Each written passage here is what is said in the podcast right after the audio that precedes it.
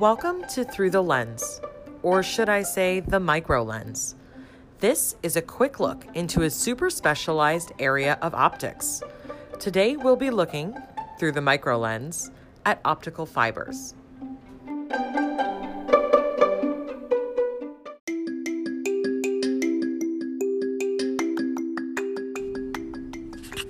Fiber optic lines are strands of optically pure glass that can be as thin as a human hair follicle. These bundles of glass of fiber are used to transmit light signals over long distances for a variety of applications across a multitude of industries.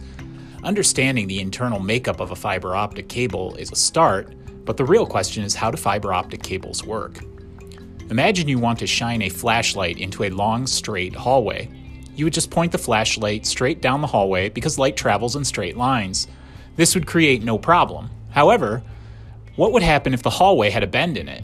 You'd potentially use a mirror at the bend to reflect or bend the light beam around the corner. Imagine if the hallway had multiple twists and turns. In this case, you may want to line the walls of the hallway with mirrors. So the light beams would bounce from side to side all along the hallway. This mirrored hallway approach is identical to the function of an optical fiber. The light signal in a fiber optic cable travels through the core or bundle of glass fibers, the hallway, by constantly bouncing from cladding, the mirror lined walls of the hallway, which operates on a principle called total internal reflection. Because the cladding does not absorb any of the light transmitted from the source, the initial light wave can travel a great distance.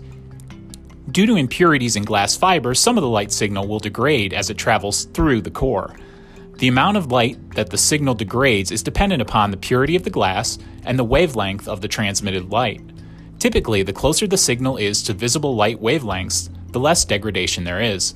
However, with high purity glass and a very strong light signal, some fiber optic cables are able to transmit a signal at 1550 nanometers with less than 10% degradation.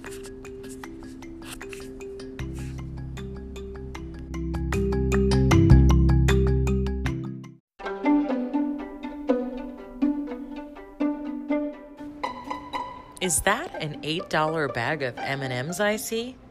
Well then, it must be time to head to the minibar. In the 1999 smash hit The Mummy, Rick O'Connell is played handsomely by Brendan Fraser. He leads his team into an Egyptian tomb and with his trusty pistol is able to shoot a hammered mirror so that it settles at just the right angle to shine light amongst the other mirrors and perfectly illuminates the tomb. So many questions arose from this scene alone that the Mythbusters decided to test how practical this method of lighting up a room is. The results were somewhat inconclusive. Yes, you can use mirrors to amplify sunlight, but you need something like smoke or a white shirt to disperse the light. Furthermore, it's not as instantaneous as Rick O'Connell and crew would have you believe. Perhaps the most disappointing part is that while, yes, you can get some sunlight into an underground space with some well placed mirrors in the sun, the light just isn't bright enough to be entirely useful. We'll leave the mirrors to Hollywood. Besides, light bends much easier with an optical fiber.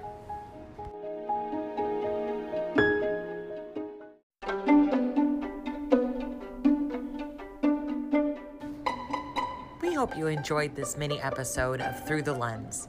For more fun facts about optics, check out our earlier episodes or visit us on Instagram at NACL underscore IND. Until next time, thanks for listening.